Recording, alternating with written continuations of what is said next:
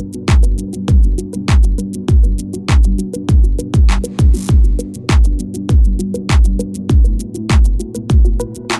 everybody, welcome back to another episode of AWM Insights. Brandon and Justin here. And we're coming to the the end of this uh, series that we've been doing, really just talking about how does your portfolio relate back to your life. And for those clients listening, we probably sound like a broken record at this point, but uh, you know, repetition is key. Uh, forced repetition, as our good friend Brian Kane says.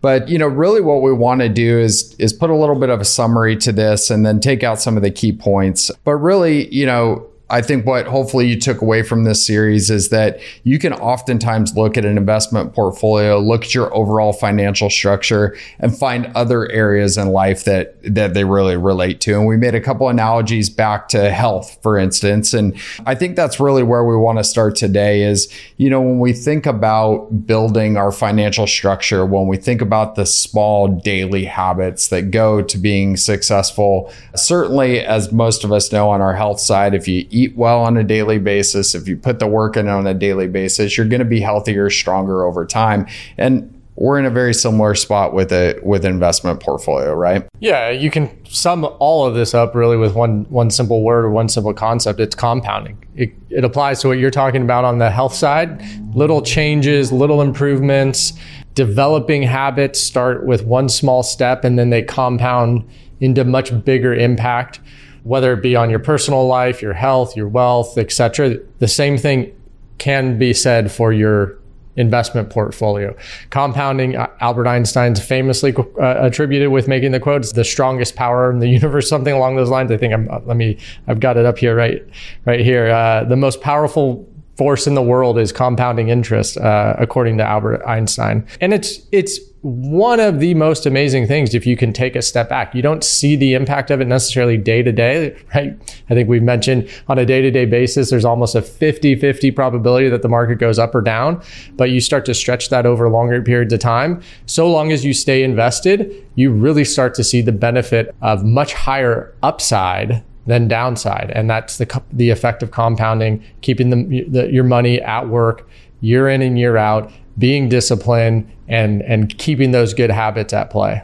And I think that's the hard thing, right? Like we often hear, "Hey, compounding's the free lunch. It's the most powerful deal out there." There's a, probably actually a good reason to this too. Is it's very incredibly difficult, right? Yeah. It's hard to uh, on the physical side to make sure you get your butt in the gym every day. It's hard to make sure you eat the right foods every day. It's just as hard, right, to stay focused in a world of noise on what is the right financial structure. You know, you you get bombarded with these quote unquote opportunities and sometimes they're fantastic, but sometimes they're not, but oftentimes they're exciting. And so, you know, I think it's really having that daily discipline, that discipline to look and say, okay, what are the priorities?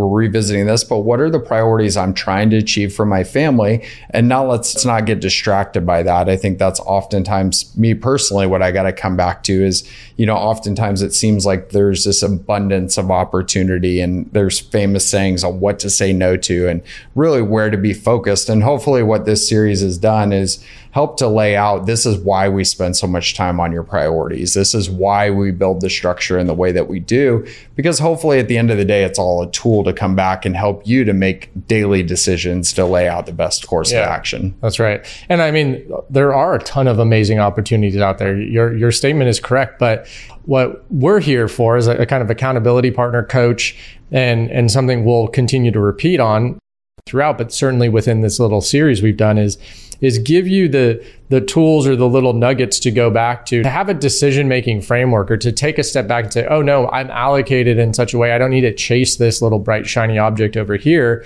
because I understand what's going on and implement it and the long-term benefits that I will will will likely see. We should see. We have a high high conviction that you'll see them if we're disciplined, if we're we're uh, um, we stay put, if we understand the behavioral aspects of it. But then also, like I think we talked about either last episode or the, the episode b- before, is taking the behavioral acknowledgement with the science of it, the art and the science, if you will, and bringing those together to to hopefully give you better understanding.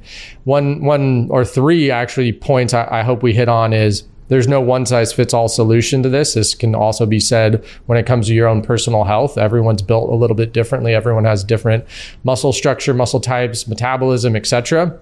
So you do need a tailored approach that is specific to you and your priorities.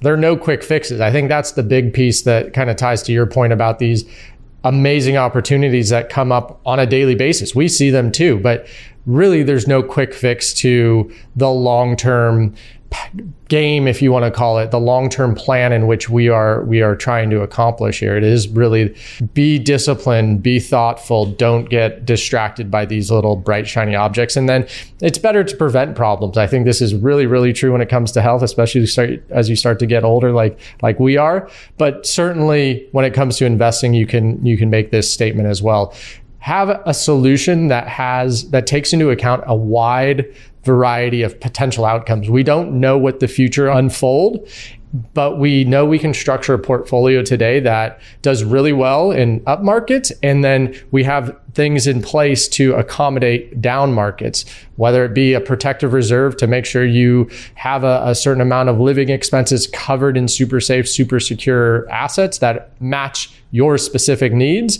or take advantage of tax loss harvesting and and really you know when the market gives you lemons uh, make lemonade to an extent yeah. right control what you can control have a plan in place that ha- that works with a variety of outcomes, both good markets, bad markets, and and that's custom to to your specific family needs. Yeah, and I maybe we'll end even with just a little encouragement on some of the really boring stuff that you can do. And these illustrations drive me crazy. I was just mentioning it before we got on, but let's take it away from kind of the holistic nature, and we'll we'll kind of hone in on a very specific topic. But it, it's you know if you took some money just to show the power of compounding if you took some money and contributed to your child's 529 college education plan right when they were born, and let's say you you were able to get $35,000 in there, by the time they got around to to not you know they get around to it they they didn't use that money. And there's 35 grand sitting in there. If they took that 35 grand under some new rules that are existing and they put it into a roth ira and they left it there for 50 years. And it gained 10% a year which never happens to be very clear but 10% a year. Over that 50 years it's pretty remarkable. That $35000 could turn into 4.1 million uh, roughly. And let's take all the numbers out of it because it's nuanced and uh, misleading in a lot of ways but it should illustrate just how massive some very boring steps that yeah. you could take. This is just putting your money in the s&p the us uh, the us stock market and letting it compound over time. It's not ch- chasing the shiny object. It's not you know getting involved in something that uh, potentially could blow up your financial structure. It's really just having the discipline to show up every day and do the basic things really well. So this compounding effect does have massive implications all the way across the board. And I think having that right financial structure, really understanding those priorities you're trying to achieve, allows you to really you know participate in this and make sure that you are being disciplined on those daily steps and then giving yourself the opportunity here and there to go after those big shiny objects those bigger opportunities that you do want to take a shot at without putting your whole financial structure at risk so Hopefully, this series has been really helpful for you guys. We enjoyed doing it for sure. And we'll we'll look forward to getting on some future topics here. But if you have anything you want to recommend to us, we'd love to hear it from you.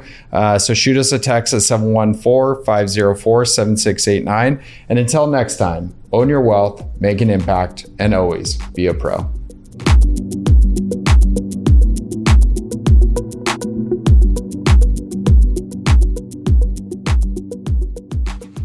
The information in this podcast is educational and general in nature and does not take into consideration the listener's personal circumstances. Therefore, it is not intended to be a substitute for specific, individualized financial, legal, or tax advice. To determine which strategies or investments may be suitable for you, consult the appropriate qualified professional prior to making a final decision.